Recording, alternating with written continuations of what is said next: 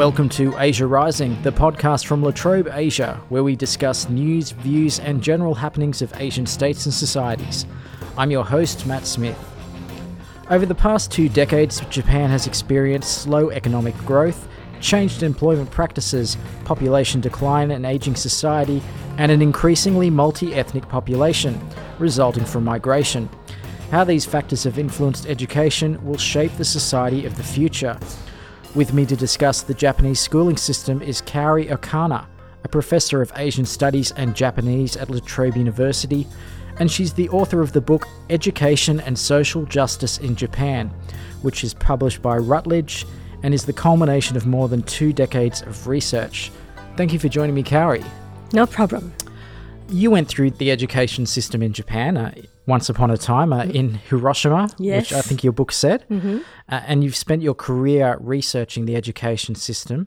So, can you tell me a- a bit about it? Because I, I know how Australia's education system works. I imagine Japan's is very different. So, tell me how it kind of works and what you've seen change during that time. The Japanese schooling is somewhat different from here. The major difference is that the student have to sit for entrance examination, externally exposed, when they finish their compulsory education. So there's a six years primary, three years of middle school, and kids go to the senior high school through the selection system. Mm. So the differentiation of the kids takes place at the age of 15 to 16 depending on what kind of senior high school they go to. It could be a vocational high school, and people who go to vocational high school would not go to university, or kids might go to academic high school. So it is a really a major point of differentiation. While in Australia, it's a six-year secondary school, so you don't have to go through this selection system until you go to VCE. So hmm. that I think is a major difference. Yeah, and is it is it a compulsory kind of step at that point in Japanese school systems that you go through that examination and then you go through to different schoolings? No, no. The compulsory education uh, finishes at the end of year nine. Right. So kids don't have to go to the senior high school, but everyone does. So there is a, a hierarchy of senior high school, and depending on your academic achievement, you can choose to go to different senior high school. And this was described as a kind of examination hell. Uh, that kids have to work so hard by sacrificing their interests in sports activities. I would say that continued until the end of 1970s or mid 80s and things have started having changed because of the difference, you know, social changes that you just described. Yeah. People started questioning, is this worthwhile? To sacrifice teenage, fun teenage years in order to prepare for this entrance examination. When the economy is not growing, when kids are not sure whether they can get the kind of job that they aspire, based on academic qualification that they might achieve because the economy was not growing. As you know, there was a recession hmm. and so on. And also the employment practice have changed where the percentage of non-regular contract or casual workforce increased. So when I was growing up, and I wouldn't say when, but Yeah. many years ago in Hiroshima, uh, there was a certain kind of optimism that you work hard and then you will get the better life. The kids will uh, enjoy the better standard of living, both materially, emotionally, psychologically. However, these have changed completely. So, because of the changes that you mentioned, people have an ambivalence about schooling. Also, one of the things that emerged was that while when I was at school, the practice of schooling or a decision making about what happens in school was highly centralized. It was decided by Ministry of Education in Tokyo What for the whole country? for the whole country. Okay. The national that is a national curriculum. Yeah. There's a quite a detailed guidance coming from Tokyo. From Tokyo's perspective, in order to build poverty-stricken Japan from the end of the war, they want to make sure that the benefit of schooling will reach everyone across the country. Mm. And therefore, they wanted to have a control. And therefore, they dictated quite a detail But in the last 20, 30 years, things have changed. And one of the major changes is that decision making became more decentralized. The many major decisions are now made at the local government or local education board. The national government still send out the national curriculum guidelines and major policies, but how these broad policies and guidelines are interpreted are left in the hands of local government and local institutions. Okay, so so how much diversity do you get in the school system then, if it's open to the local level about how those are interpreted and enacted? You could get very different school systems from one side of the country to the other yeah, what they are taught within the school. Yeah. For instance, uh, school have a choice of the textbooks. For instance, that they can choose a textbook from about 24 or 25 commercially published and approved by the Ministry of Education. For instance, the school where academic achievement is not as vigorous as some other places, they might choose a kind of textbook which are more suited to the student clientele. Okay. There is also a curriculum where individual school can design and develop. For instance, if the school where there is a large number of migrant kids, they might decide to teach Vietnamese, for instance, mm-hmm. instead of doing something else. In a fishing community, they might consider looking at the history of fishing of the local area. There is certainly diversity okay. across the schools. That's a good thing, though, isn't it? Because you're getting education tailored to the need of your students. I think it is yeah. a good thing. Decentralization is a good thing, although some critics argue that the government is trusting too much of the educational practitioners at the ground level because there is no monitoring system. Okay. There's no inspectors, so to speak. Yeah. So once teachers started teaching in a classroom, there is no system of monitoring. Personally, I believe in professionalism of school teachers. I have researched a number of schools, including spending an entire year at two high schools. I believe in the uh, teachers' professionalism. They work hard, and I guess, like teaching teachers elsewhere in the first world, they are not the best paid people, mm. but they have uh, a sense of professionalism and a commitment to the well being and healthy development of children. So, where does the concept of social justice come into the education system in Japan then? Because that's the whole uh, hook of your book, yeah, so to speak. that's right, yeah. so, right. what does that refer to and, and where does it come in? I discuss social justice in two ways, and it's in relation to different social groups race, ethnicity, gender, sexuality, disability. Mm-hmm. But I tend to focus on the ethnicity and race. And I must say, the reason why I think I got interested in this topic was because of what I have experienced as a minority person in Australia. When I grew up in Japan, I was a middle class person who went to university. I wouldn't say I wasn't interested in, but I didn't really see much of the marginalization that was taking place. But I have two kids here, born here, grew up. My husband is a Pakeha white Kiwi. Mm. They go to school. There's certainly uh, systemic racism.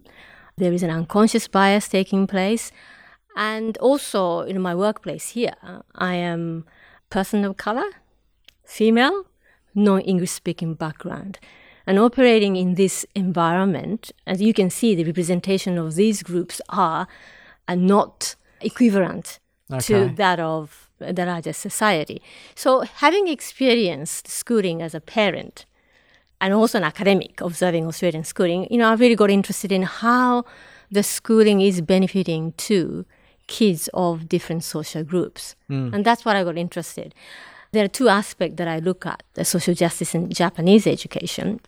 One is retention rate. You know, we evaluate it in retention rate and academic score, academic achievement score of different social groups. That is a question of to what extent educational opportunities are given to kids of different social background. Mm. But we all know giving the opportunities to everyone equally doesn't lead to equal participation of schooling. So we look at to what extent kids of different social groups are participating in schooling. Is there any patterns of academic achievement depending on different social groups? So, and of course, the patterns are there that kids from minority background may not perform as well as the dominant group. For instance, in relation to the indigenous Ainu people in Japan, the retention rate to the post compulsory schooling there's no gap anymore between the indigenous Ainu and non-indigenous. But when it comes to the retention to university education, there's still 10% gap mm. in terms of going to university. So we can see these quantitative aspects in terms of retention rate, participation, academic score. So that's one aspect. This is about who gets how much of schooling with what consequences. But the second aspect is more complicated. And this is where we question to what extent what the kids learn at school, both academically and through interacting with peers, is impartial to all social groups. That is to say, that kids might be learning the colonial Japanese authorities' version of Japanese history.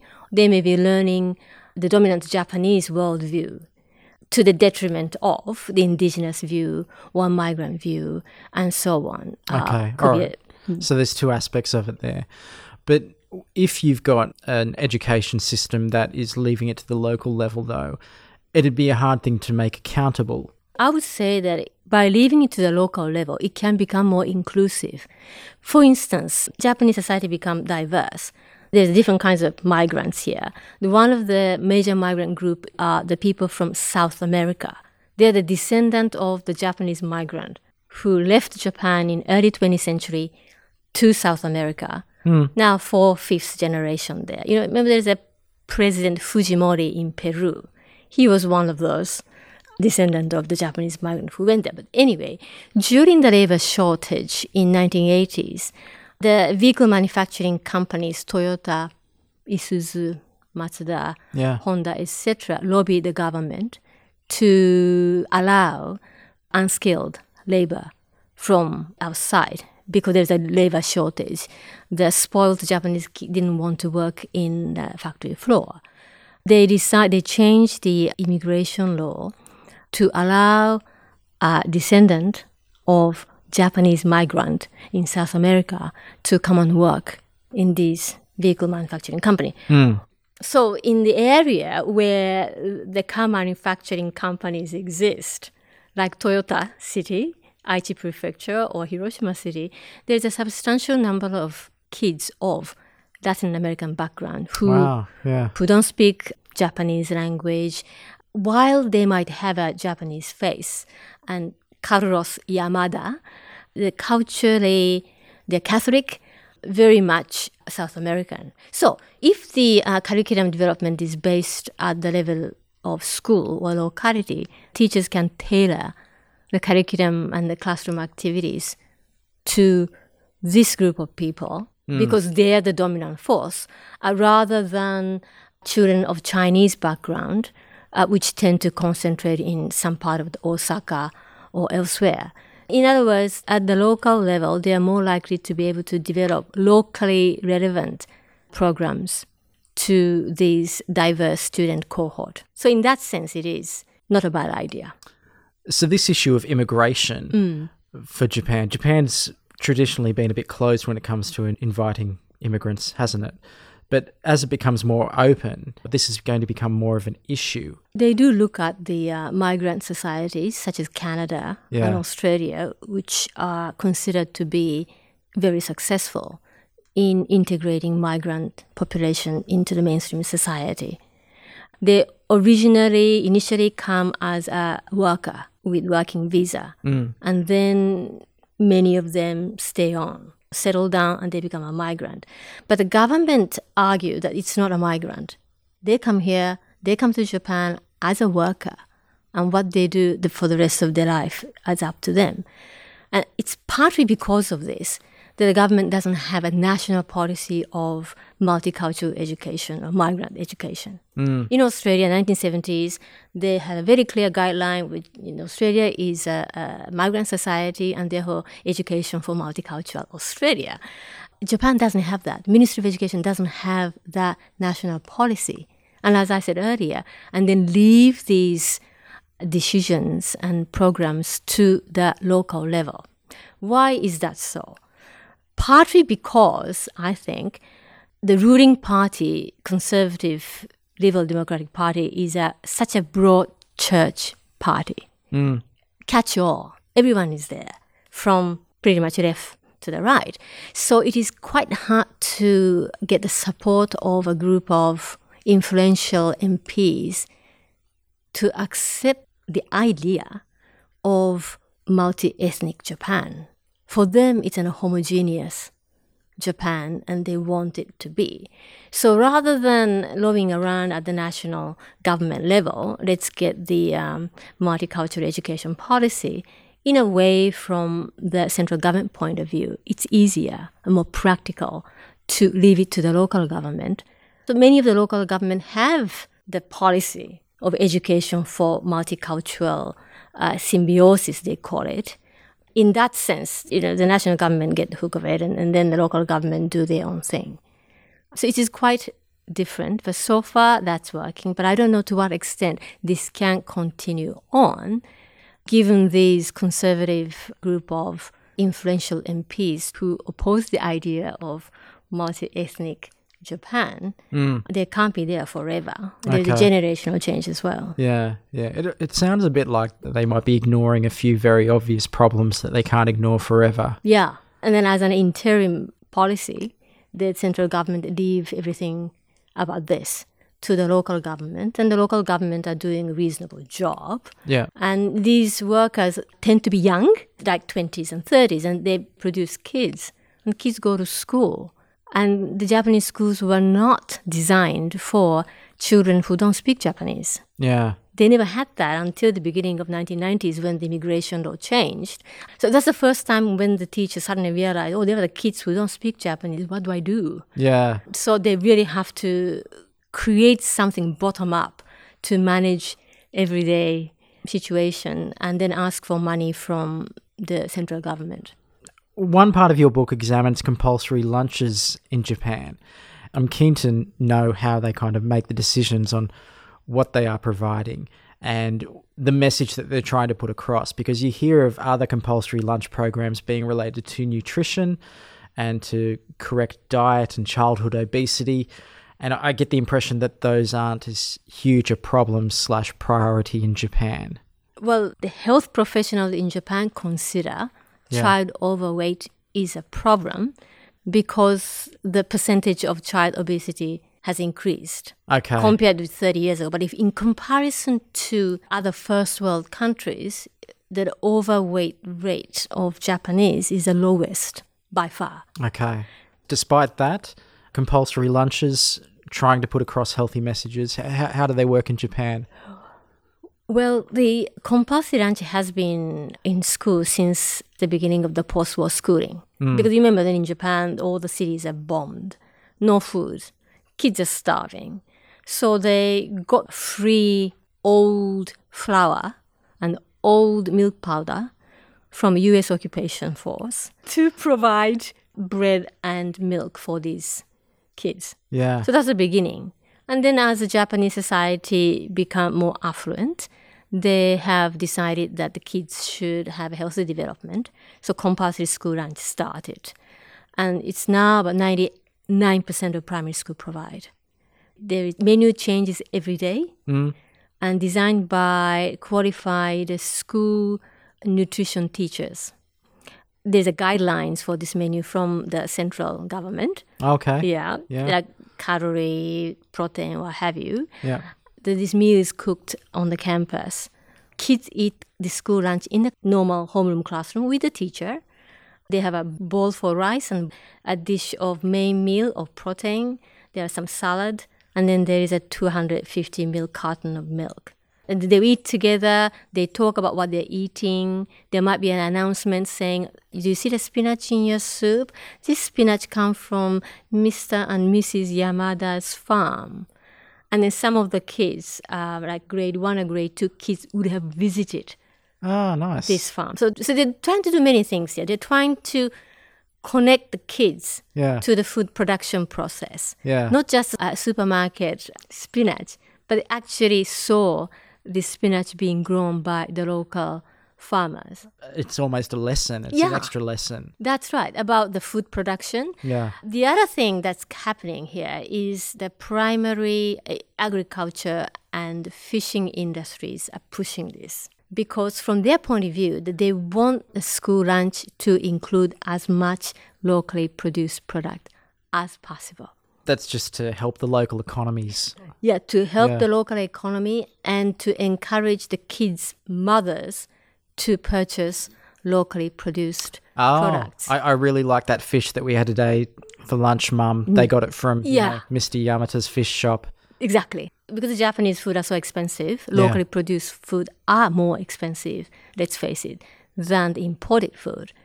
And so, in so doing, these farmers and fishermen can advertise, I guess, uh, try to do some effort towards purchasing of local products. And then they claim that this will contribute to increasing the food self sufficient rate of Japan. Hmm. Currently, I think it's like under 40%. And so, compared with the normal diet that people have in the household, about 40% is the rate of using locally produced good. But in a compulsory school lunch, they are instructed to buy as much local product as possible for their menu, like 75, 80 plus percent. It's much higher mm. than the normal cooking. Yeah.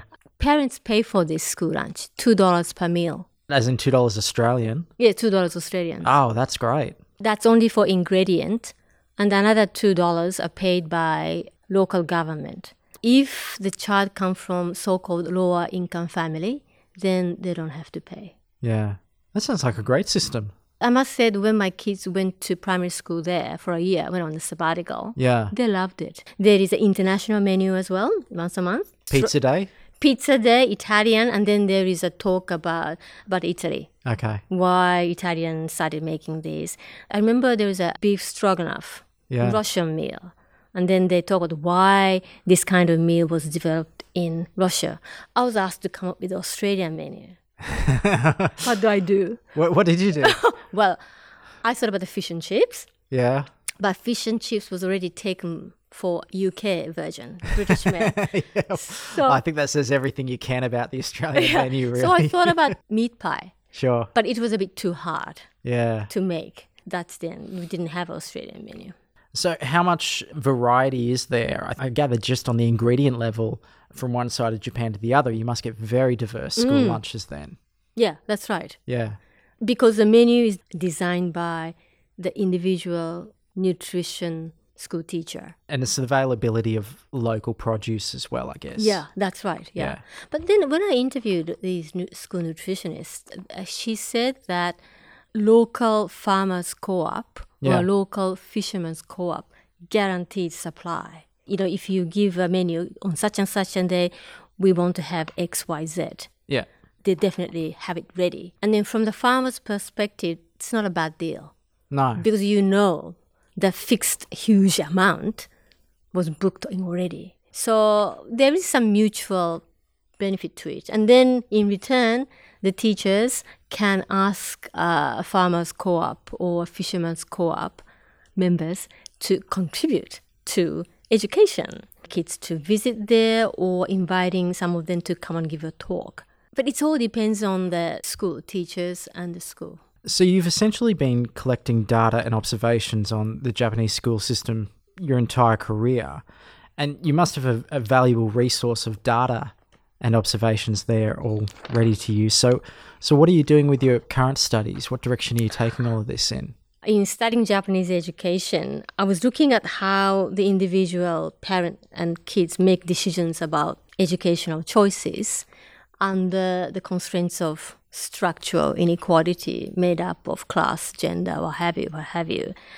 And my current project benefits from this because I'm still looking at the decision making by the working class woman. My current project that I'm writing on is a longitudinal panel study of women in Kobe. Mm. I've been studying them, guess what, the last 30 years. Right, right. they were in year 12 when I did the PhD field work for a year. Yeah. I was at the, sc- at the school every day looking at how they make decisions about jobs after school. Two years later, I think I, I, I went back to chase them up, see what's happening. yeah. It was fascinating to talk to them about their view of their employment, school, relationships, marriage, etc., etc. So I decided to interview them every time I returned to Japan, Wow. every couple of years. so you've kept this up. I kept them. Yeah, I had a hundred kids for the original project, uh, but I've been tracing about twenty girls, Yeah. girls only. They're turning fifty this year. And you're still in touch with all of them? Yeah, yeah, yeah. Oh, that must be a, a kind of a fascinating look across their lives. Very really. interesting. It's yeah. like a, you know, in a BBC's. Uh, yeah, it's Michael Apted. Up. kind Yeah, yeah, yeah, it's like that, yeah. yeah. That's Uh, that's the first thing that came to mind. You, Yeah. You've apted them. That's right. I really had a good time interviewing them. It's more like a conversation. Turn up, have lunch together or dinner together. Yeah. And what have you been up to since I last saw you? So I have all these uh, recorded interviews. I did have a book out from year 12. I had another book out when they are in 20s. So now I thought I would concentrate on when they are in 30s and then next one in 40s. and then I might retire. Kaori Okano, thank you very much for your time today. My pleasure. Thank you for having me. You've been listening to Asia Rising, the podcast of La Trobe Asia. If you'd like to follow this podcast, we are on Apple Podcasts, Spotify, and wherever you may cast your pod. Please leave a review, they are always very appreciated. You can follow La Trobe Asia on Twitter, we are at Latrobe Asia. I'm Matt Smith, and thanks for listening.